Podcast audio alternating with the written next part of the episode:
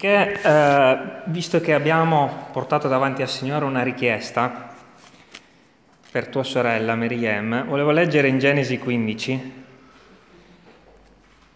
eh, perché mm, cambiamo un po' argomento, non, non è di questo che volevo parlare, però è importante visto che abbiamo fatto una richiesta, perché c'era un'altra persona che aspettava il compimento di quello che Dio gli aveva promesso, che era Abramo. Eh, però Abramo ha aspettato, non mi ricordo quanto, però ha aspettato più di trenta anni, mi sembra, per avere Isacco. E aveva dei dubbi, perché diceva, ma io come faccio a sapere, come faccio a riconoscere che tu eh, mi darai quella cosa? Cioè, come faccio ad esserne certo? Infatti in Genesi quindici, eh, al versetto otto, visto che il Signore gli aveva detto, guarda che da te nascerà un popolo, in te saranno benedette tutte le nazioni della terra, la tua progenie sarà come le stelle del cielo.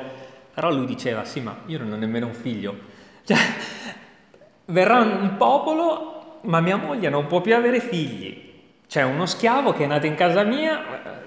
Cioè, cosa mi stai dicendo? Allora al versetto otto dice, e Abramo chiese, Signore eterno, da che posso io conoscere che lo possiederò? Cioè, in un qualche modo sta dicendo, sì, ma come faccio io a sapere che è vero quello che mi stai dicendo? Perché nella nostra carne eh, noi abbiamo dei dubbi, io ce li ho su tante cose. Il Signore dice, l'Eterno gli rispose, e poi spiegheremo questo, pigliami una giovenca di tre anni, una capra di tre anni, un montone di tre anni, una tortora e un piccione. Cioè, prepara il sacrificio. Ed egli prese tutti questi animali, li divise per mezzo e pose ciascuna metà di rimpetto all'altra, ma non divise gli uccelli. Ora degli uccelli rapaci calarono sulle bestie morte, va bene, Abramo li scacciò. Sul tramontare del sole un profondo sonno cadde sopra Abramo, ed ecco uno spavento, uno spavento, un'oscurità profonda cadde su di lui. L'Eterno disse ad Abramo, sappi per certo che i tuoi discendenti dimoreranno come stranieri in un paese che non sarà loro, vi saranno schiavi e saranno oppressi per quattrocento anni. Io giudicherò la gente. Noi conosciamo tutta questa storia, no? Ma la parte importante qual è? Or, nel versetto diciassette, come il sole si fu coricata e venne la notte scura, una fornace fumante, una fiamma di fuoco, passare in mezzo agli animali divisi. Cioè, il fuoco, che rappresenta lo Spirito Santo, passa in mezzo al sacrificio e lo brucia. In quel giorno l'Eterno fece patto con Abramo, dicendo di nuovo che la sua progenie erediterà la terra. Ora, qual è il punto? Che come riconosciamo che Dio ci darà quello che stiamo aspettando? Molto semplice. Il sacrificio, il corpo, ce l'abbiamo. Il sangue, ce l'abbiamo. E lo Spirito Santo, che è il fuoco, ce l'abbiamo. Gesù, Gesù, Gesù.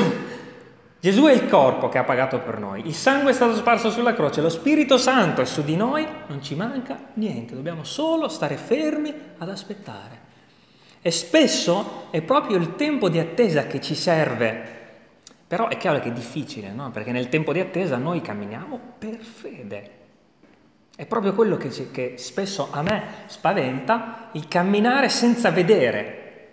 Però il sacrificio c'è, il corpo c'è, il sangue c'è, e lo spirito arde ogni cosa. Cioè, sta a testimoniare che quello, eh, che il sacrificio è gradito. Cioè, il corpo e il sangue erano sul tavolo e lo spirito è sceso per bruciare quello che c'era. Cioè, ho gradito il sacrificio. In un qualche modo questo testimonia del fatto che quello che noi abbiamo chiesto oggi, lo abbiamo chiesto in Cristo Gesù, no? L'abbiamo chiesto in Cristo, cioè non abbiamo avanzato una richiesta casuale sulla base del fatto che noi siamo bravi e buoni, ma sul fatto che con la nostra, la nostra richiesta è questa, l'abbiamo scritta oggi, a parole ma l'abbiamo scritta. Praticamente abbiamo fatto questo, l'abbiamo messa in Cristo e l'abbiamo portata davanti al Signore. Quindi il Signore l'ha gradita. Lo Spirito infatti testimonia, bruciando la, la, il sacrificio, ardendo il sacrificio in realtà, che l'ha gradita. Quindi dobbiamo solo aspettare. Abbi fede, non c'è dubbio, non c'è dubbio perché Dio è fedele. Dio è fedele. Siamo più di due o tre. La parola dice che quando due si accordano, quella gli sarà concessa. Non c'è proprio dubbio. Chiaro che a noi spaventa l'attesa. È dura l'attesa. Io credo che il Signore voglia prima di tutto convertire tua sorella, per onorare soprattutto te. E onorare lei di conseguenza, ma non c'è proprio dubbio che il Signore opererà in questa maniera. A volte ci vuole un carcere, a volte delle celle, a volte un processo. Per me ci è voluto qualcosa di simile, non è stato un carcere, ma comunque il Signore ha dovuto chiudermi in delle sbarre per poi farmi uscire. Il Signore è buono, qualunque cosa fa è buono. Abramo è dovuto diventare vecchio prima di vedere Isacco, però Isacco è arrivato.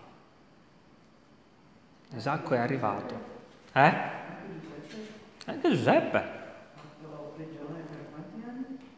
Giuseppe è stato prima venduto, quindi anche quella era già una prigione, è stato venduto come schiavo, poi è arrivato in Egitto, è stato innalzato e poi riabbassato e è tornato in prigione per due anni, poi è stato di nuovo rialzato, in, rin, reinnalzato, eh, tutti, tutti noi. C'è un tempo per, per ogni cosa sotto al cielo, un tempo per ridere, un tempo per piangere, ma il Signore è buono, il Signore è buono.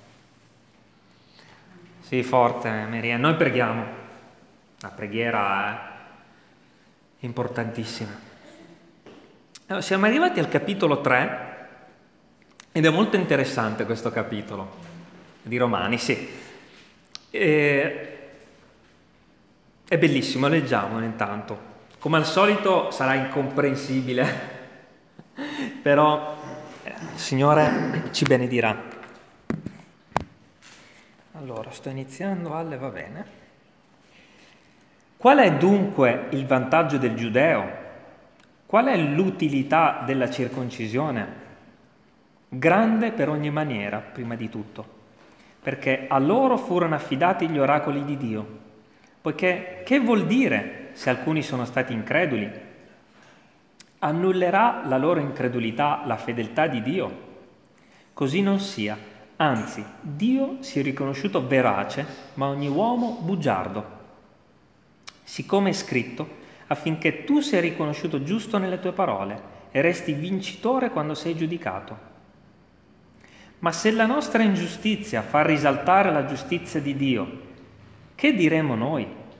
Il Dio è ingiusto quando dà corso alla sua ira? Io parlo umanamente, così non sia. Perché altrimenti come giudicherà egli il mondo?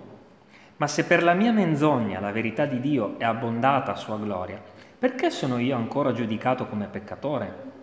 E perché, secondo la calunnia che c'è lanciata, la massima che alcuni ci attribuiscono, perché non facciamo il bene? Perché non facciamo il male affinché ne venga il bene? La condanna di quei tali è giusta. Amen. Ci fermiamo qua. Sì, sì, ma stavo già registrando da, da prima.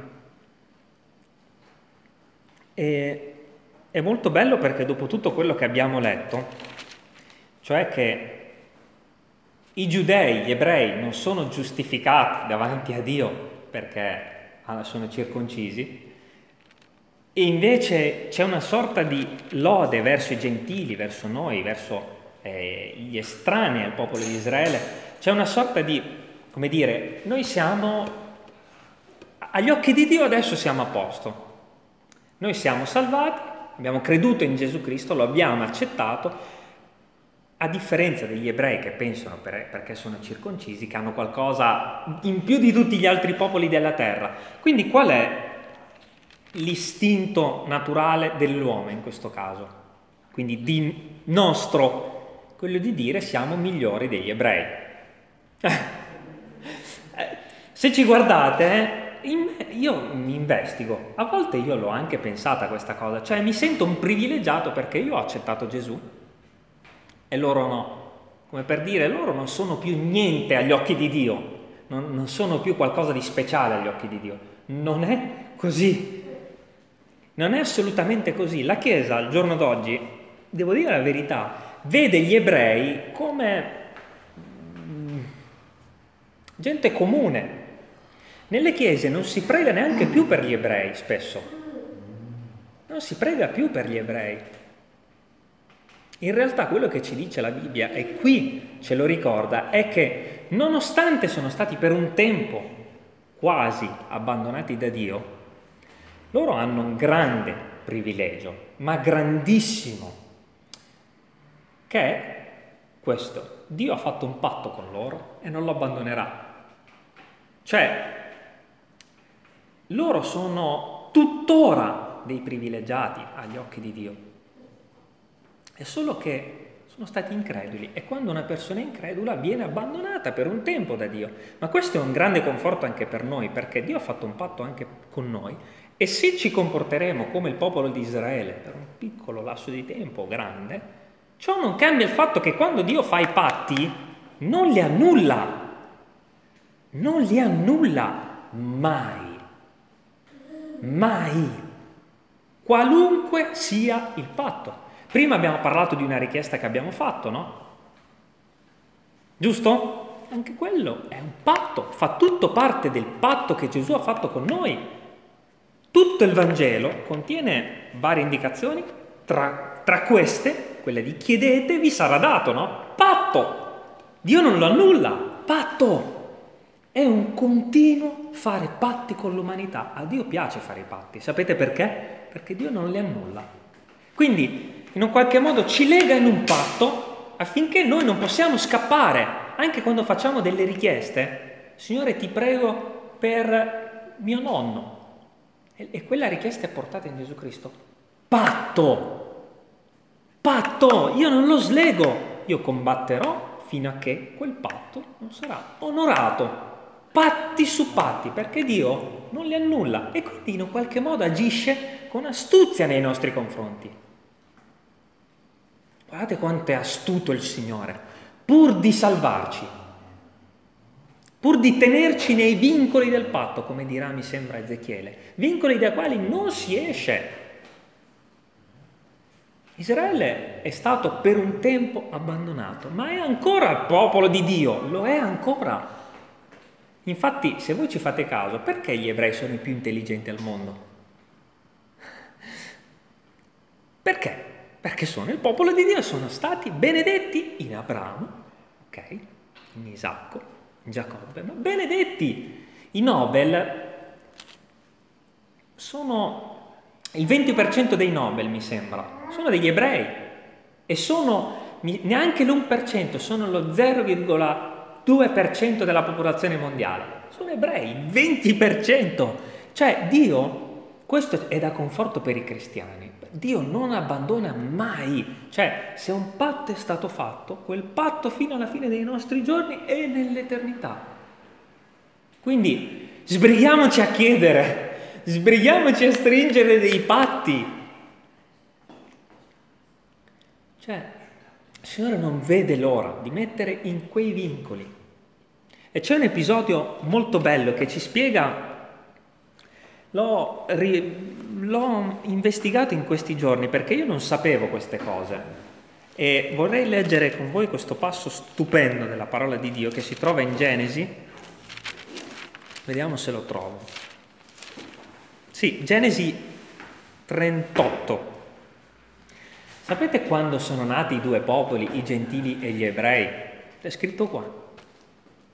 Genesi trentotto, guardate questo episodio che io non conoscevo fino a due settimane fa, e l'ho investigato davanti al Signore. Ho detto: Signore, ma cosa vuol dire questo episodio?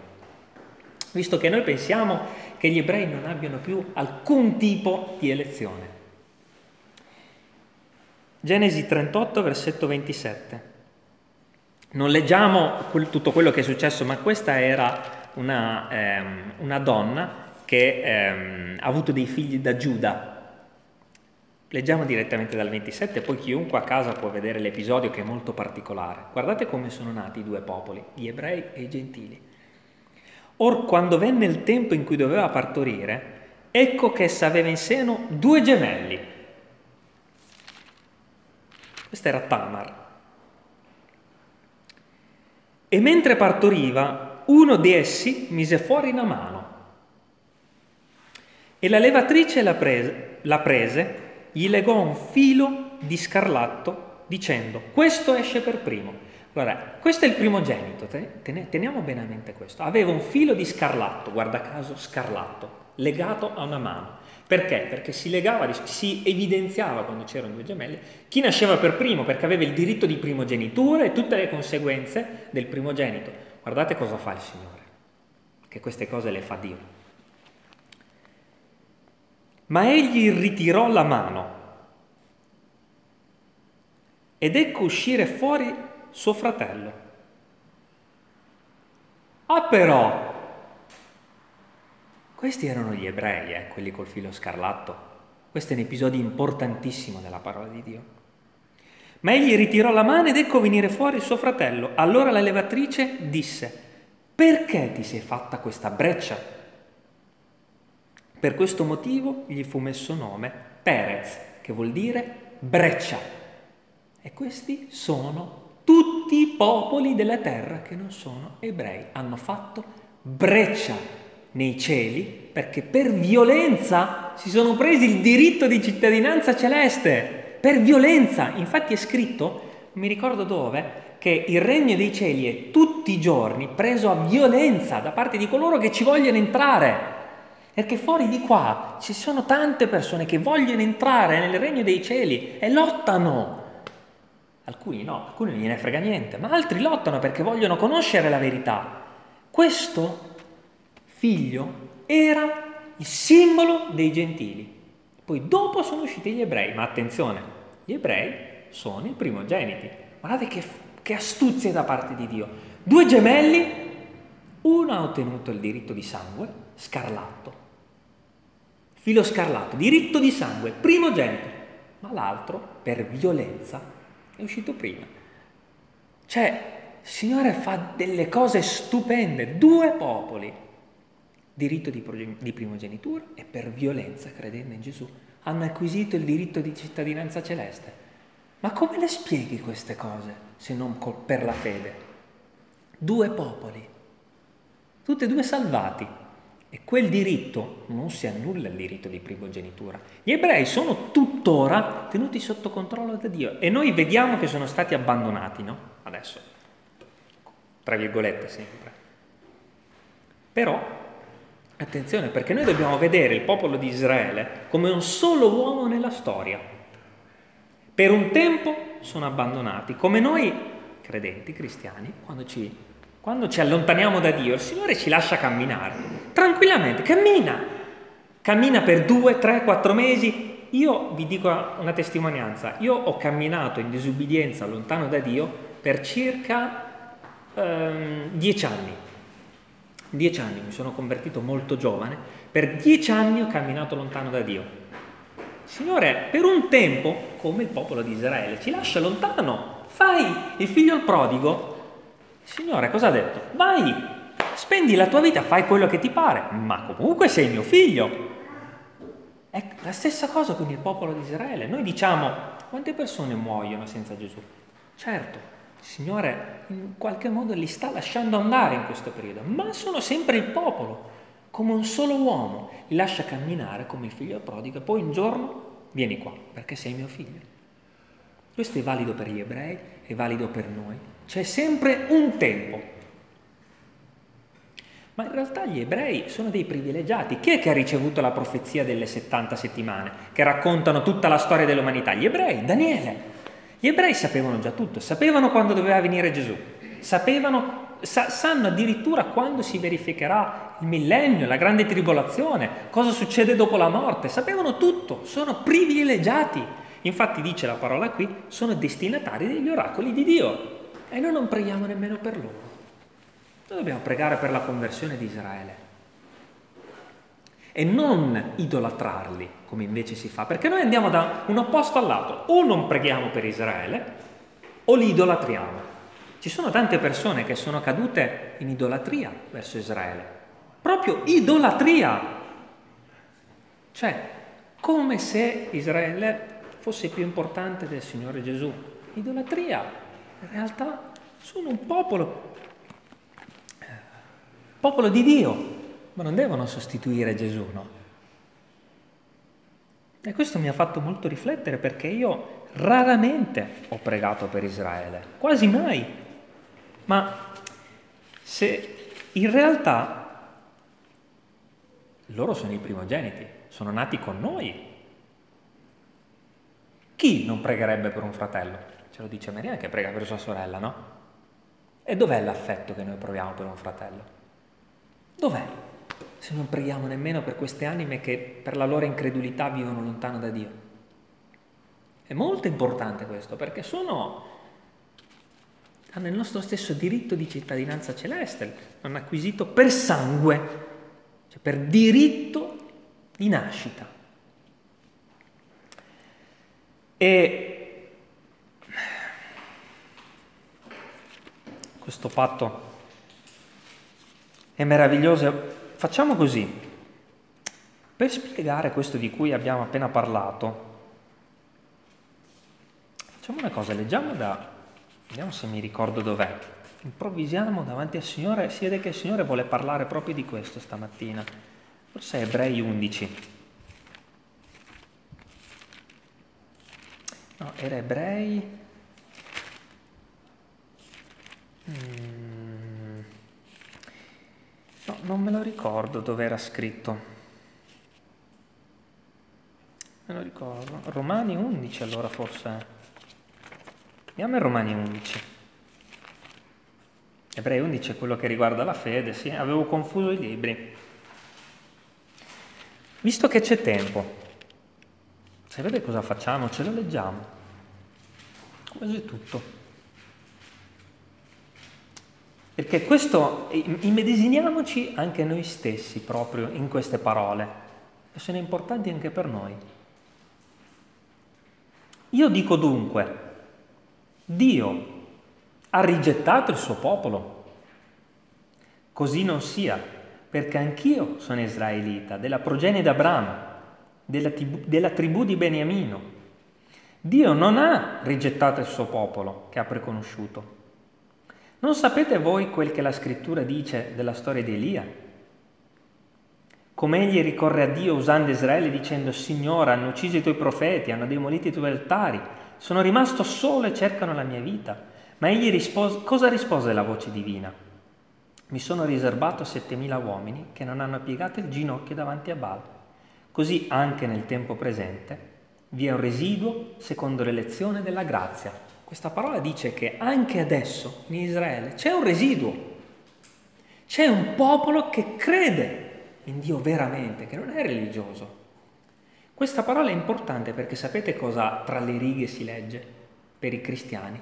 Non vi inorgoglite, non vi innalzate, non vi innalzate al di sopra, non, non agite con orgoglio, perché voi avete conquistato il diritto di cittadinanza per fede, ma loro restano miei figliuoli. Ma se per grazia non è più per opere, ma se per grazia non è più per opere, altrimenti grazia non è più grazia. Che dunque? Quel che Israele cerca non l'ha ottenuto, mentre il residuo eletto lo ha ottenuto. Gli altri sono stati indurati, secondo che è scritto, e Dio ha dato loro uno spirito di stordimento, degli occhi per non vedere e degli orecchi per non udire, fino a questo giorno. E Davide dice, la loro mensa sia per loro un laccio, una rete, un inciampo, una retribuzione, siano gli occhi loro oscurati in guisa che non vedano, e piega loro del continuo la schiena. Cioè il Signore stesso, siccome è stato rigettato, gli ha indurito il cuore. Perché il Signore vuole essere amato dal suo popolo. E se il popolo inizia a fare religioso, lo rigetta. Questo è un monito anche per noi. Infatti sapete cosa succederà quando il Signore starà per tornare? Succederà che il tempo dei gentili, cioè di tutti noi, sarà scaduto e il Signore si rivolgerà di nuovo verso gli ebrei. Quello che sta dicendo qui è, guardate che quello spirito di torpore che adesso sta negli ebrei giungerà su di voi, perché voi siete diventati religiosi e io mi rivolgerò di nuovo verso di loro. Questo è un monito soprattutto per i cristiani, perché come non ha risparmiato gli ebrei, Signore, che avevano un diritto ben più grande del nostro, non risparmierà neppure noi se iniziamo a fare religiosi invece che a amare il Signore Gesù. E noi tutti, quando guardiamo gli ebrei, non proviamo tristezza perché hanno abbandonato il Signore. Sì, proviamo tristezza, ma dobbiamo stare attenti. Ora, io dico dunque, versetto undici, hanno essi così inciampato da cadere? Così non sia, ma per la loro caduta la salvezza è giunta ai gentili, per provocare loro a gelosia. Ora, se la loro caduta è la ricchezza del mondo e la loro diminuzione la ricchezza dei gentili, quanto più lo sarà la loro pienezza? Cioè, se loro, essendo stati increduli, è cadendo, se grazie a questo il Signore si è rivolto a noi, qui sta dicendo quanto più grande sarà la gloria del Signore quando noi e loro saremo assieme a lodare il Signore, perché tutti crederemo. Cioè, in un qualche modo, quanta gloria, quanta festa ci sarà quando il Signore si rivolgerà di nuovo anche a loro. Infatti noi cosa vedremo nel millennio? Vedremo che ci sarà un solo popolo che adorerà Dio. In qualche modo sta dicendo qui, una parte della terra adesso adora il Signore e gli ebrei no, ma, anche, ma quando anche gli ebrei si uniranno a questa festa, quanta gioia ci sarà, quanta gioia. Vero che il Signore si rivolgerà principalmente agli ebrei più avanti, ma è anche vero che nel millennio saremo tutti, tutti, con lo sguardo rivolto verso il Signore Gesù. Ma io parlo a voi, o gentili, adesso, sì, adesso qui sta parlando a noi, eh? Ma io parlo a voi, anche questa mattina, il Signore sta dicendo, io sto parlando a voi, direttamente, in quanto io sono apostolo dei gentili, glorifico il mio ministero per vedere di provocare a gelosia quelli del mio sangue, per salvarne alcuni. Poiché se la loro reiezione, cioè il loro allontanamento, il loro, eh, l'essere stati allontanati, è la riconciliazione del mondo, che sarà la loro riammissione se non una vita di fra i morti? Ci sarà una festa quando anche Israele si convertirà. E se la primizia è santa, anche la massa è santa. Se la radice è santa, anche i rami sono santi. Quindi in un qualche modo sta dicendo, se quando il Signore si rivolgerà agli ebrei, questo darà beneficio anche a noi. Non dobbiamo essere invidiosi. Noi lottiamo anche tra chiese, tra denominazioni, ci sono lotte, ma in realtà dobbiamo gioire se gli ebrei un giorno torneranno al Signore, perché la radice sono gli ebrei, e se la radice è santa, quanto grande sarà la santità per noi gentili, che siamo stati innestati in quell'albero. Altro che lottare e giudicare gli ebrei perché non credono. Dobbiamo pregare affinché si convertano, che questo ne verrà a nostro vantaggio.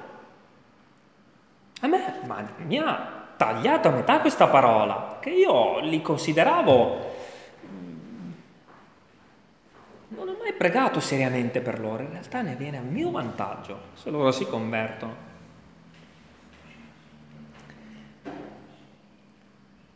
E se la primizia è santa, anche la massa è santa. Se la radice è santa, anche i rami sono santi. Versetto diciassette.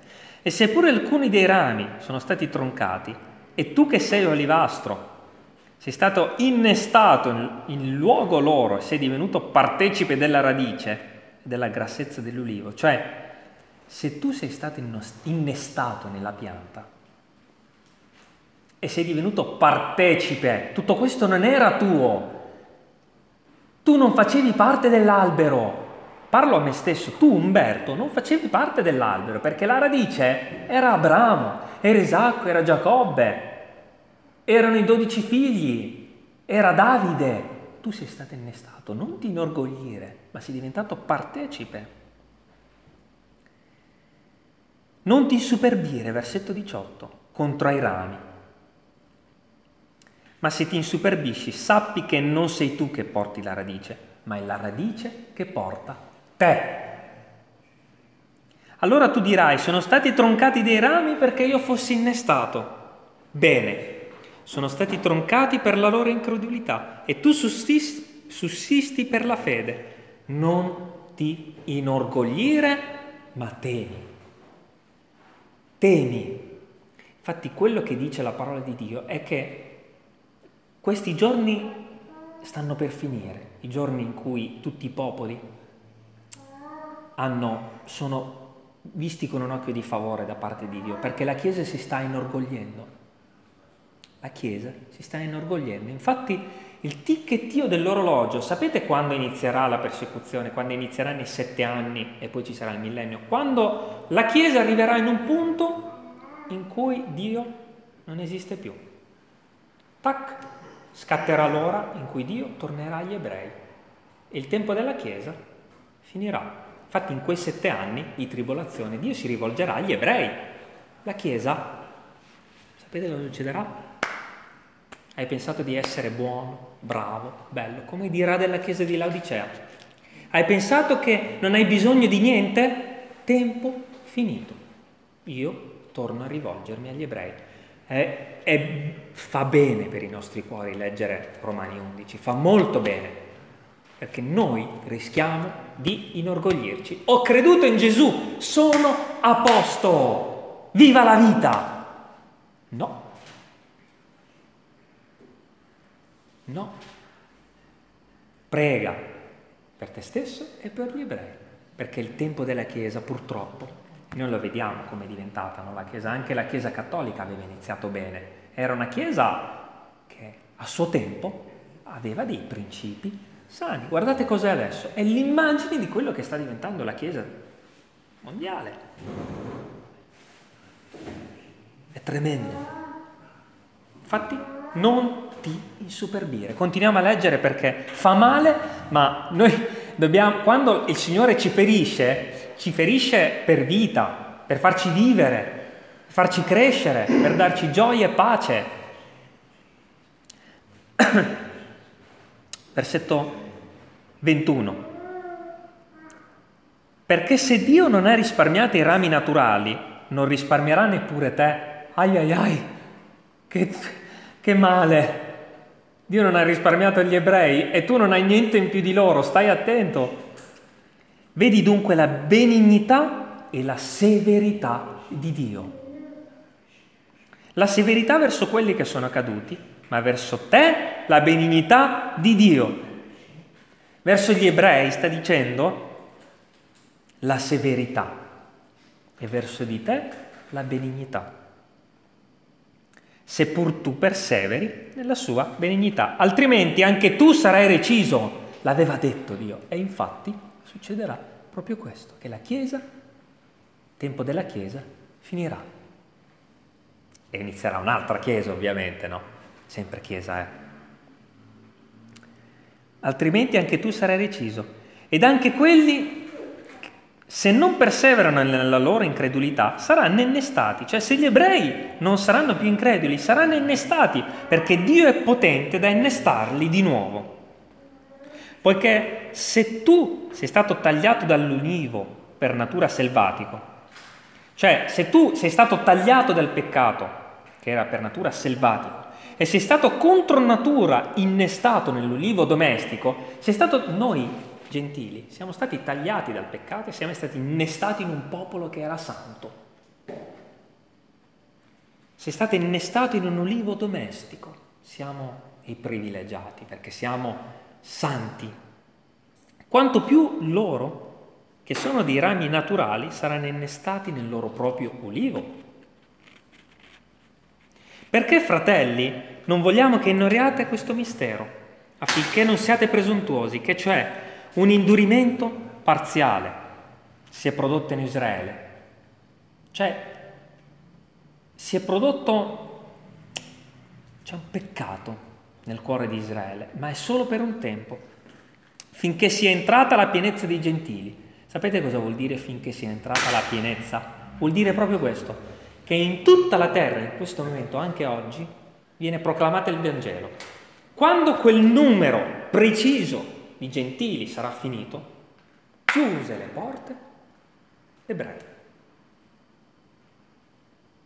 Quindi finché quel numero non c'è ancora, io mi rivolgo a voi. Quando quel numero sarà chiuso, Ebrei, perché sono rivolte ai gentili, i gentili sono salvi, sono preoccupato per loro, adesso Ebrei. E così tutto Israele sarà salvato, secondo che è scritto: il liberatore verrà da Sion. Egli allontanerà da Giacobbe l'impietà, e questo sarà il mio patto con loro, quando io torrò via i loro peccati. Per quanto concerne l'Evangelo, essi sono nemici per via di voi, ma per quanto concerne l'elezione, sono amati per via dei loro padri. Vi ricordate quei due bambini? Sono loro. Perché i doni e la vocazione di Dio sono senza pentimento. Cioè, se sei eletto, lo sei per sempre. Israele è un uomo che è eletto e non è rigettato. E così noi cristiani, ognuno di noi, i doni di Dio sono senza pentimento. Al di là di quelli che pensano che la salvezza si possa perdere, la salvezza non si perde, o sei salvato e non lo sei. Questa parola dice che i doni, cioè lo Spirito Santo, è senza pentimento. Io te l'ho dato per l'eternità. È la vocazione di Dio. Doni e vocazione. Doni e chiamata. Io non mi pento di quello che ti ho dato, né ora né mai. Infatti Israele, guardiamo Israele come un uomo, se vogliamo capire se la salvezza si perde.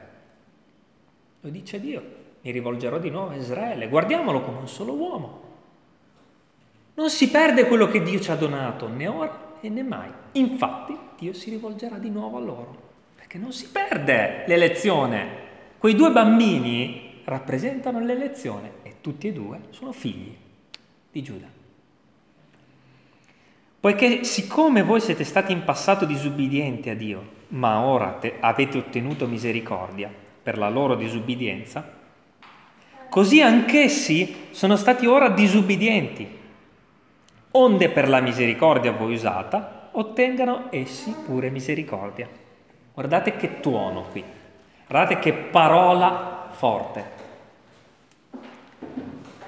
Il versetto trentadue io me lo sono segnato a penna colorata di azzurro, e l'azzurro per me sta a rappresentare la gioia spirituale. Proprio. Versetto trentadue: poiché Dio ha rinchiuso tutti nella disubbidienza per fare misericordia a tutti. Avete capito perché ha lasciato che loro disubbidissero? Avete capito perché il Signore ha lasciato che noi disubbidissimo per dieci, quindici, venti, trenta, settanta anni? Non lo so quando ci convertiamo. Capite perché il Signore ci lascia disubbidire? Per farci misericordia, per fare a noi misericordia. Quindi, quando il Signore lascia che una persona, un popolo, un figlio vada per la sua strada, lo fa perché, riconoscendo un giorno che ha disubbidito, tornerà indietro con la coda tra le gambe a dire: Signore, perdonami perché ho peccato. E quello che sta dicendo questa parola è: io ti rinchiudo in una gabbia dalla quale non scappi, ti lascio disubbidire. Questa disubbidienza ha delle sbarre e noi da quelle sbarre vogliamo uscire, perché non ci vogliamo stare in gabbia. Dio ha rinchiuso tutti nella disubbidienza, tutti, gentili e ebrei, perché quando gli ebrei erano ubbidienti, i gentili erano ribelli. Quando gentili a tutt'oggi sono ubbidienti, gli ebrei non lo sono. Dio lascia che tutti disubbidiscano per salvarli. Quindi capiamo anche perché Dio ci permette di peccare, e Dio ha permesso ad, Abra- ad Adamo di peccare in Eden. Vedete perché ha permesso che Adamo peccasse? Innanzitutto per provare la sua ubbidienza, ma perché voleva a tutti gli effetti far sì che quella fosse una pecora smarrita e ritrovata. Perché la gloria di un uomo che cade e poi viene rialzato, è ben più grande di uno che non è caduto. Quando noi pecchiamo e, ci, e veniamo perdonati, quella gioia è più grande. Infatti, guardiamo il figlio al prodigo e il suo fratello. Chi aveva la gioia più grande? Il figlio che era in casa, che si comportava bene, o quello che aveva peccato ed era tornato indietro? Aveva più gioia quello che aveva peccato ed era tornato indietro, perché Dio ti lascia disubbidire per salvarti. Mamma mia, anche questa preghiera che abbiamo fatto prima, perché il Signore sta permettendo che quest'anima sia processata? Perché? Per fargli grazia, per fargli grazia, per salvarla. Per un tempo, c'è un tempo preciso. Quando quel tempo scade, il Signore salva. È stupendo. Io ti rinchiudo nella disubbidienza per farti grazia. E noi tutti ce ne siamo accorti, no? Nella nostra vita tutti abbiamo vissuto anni disubbidienti, da disubbidienti, finché il Signore, siamo sentiti peccatori, non ci ha salvati. Infatti cosa dice al versetto trentatré? «O profondità della ricchezza e della sapienza della conoscenza di Dio! Quanto inscrutabili sono i suoi giudizi, incomprensibili le sue vie!» Chi ha conosciuto il pensiero del Signore? Chi lo può capire? Chi può spiegarsi tutte queste cose? Chi può spiegare questo che ha fatto con noi gentili, con gli ebrei? Chi lo può spiegare? Come ce lo spieghiamo tutto questo? Come ce li spieghiamo quei mille anni? I sette di tribolazione in cui il Signore costringerà gli ebrei a convertirsi, li costringerà con la forza. Piuttosto vi faccio soffrire, ma vi salvo. Chi ci spiega come opera il Signore? Nessuno lo può spiegare. Così come noi abbiamo sofferto, io mi sono convertito nella sofferenza, il Signore ci fa soffrire per salvarci, ma chi le spiega queste cose? Qui questo che sta dicendo Paolo. Chi ha dato per primo, chi sarà contra... o a chi gli sarà contraccambiato? Poiché da Lui, per mezzo di Lui e per Lui sono tutte le cose. A Lui sia la gloria in eterno. Amen.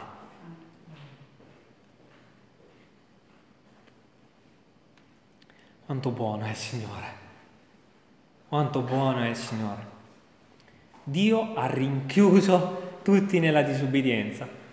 Quanto è sapiente Dio, che ci permette di peccare, ci, cioè ci lascia peccare, non ci, ci, come il figlio del prodigo, affinché siamo trovati disubbidienti, perché solo un disubbidiente vuole grazia e amore. Io questo versetto lo ripeterò per il resto dei miei giorni, poiché Dio ha rinchiuso tutti nella disubbidienza, per fare misericordia a tutti. Che solo un disubbidiente ha bisogno della grazia. Capiamo perché Israele è stato rigettato. Capiamo perché prima di Israele siamo stati rigettati noi. Perché un disubbidiente ha bisogno della salvezza. Ci lascia disubbidire. Quindi quando uscendo da qua noi adesso vivremo la nostra vita e disubbidiremo al Signore perché tutti pecchiamo, dobbiamo rallegrarci. Perché? Perché in quella precisa occasione Dio sta usando la nostra disubbidienza per insegnarci qualcosa, per portarci a Lui, farci crescere nella fede, nell'amore. Non sappiamo magari il disegno preciso che ha Dio, non lo capiamo, ma questa parola dice che Dio rinchiude nella disubbidienza, cioè da lì non ci fa uscire, è una gabbia. Ti rinchiudo perché lì troverai il desiderio di essere perdonato. E come le spieghiamo queste cose? Sono da accogliere per fede.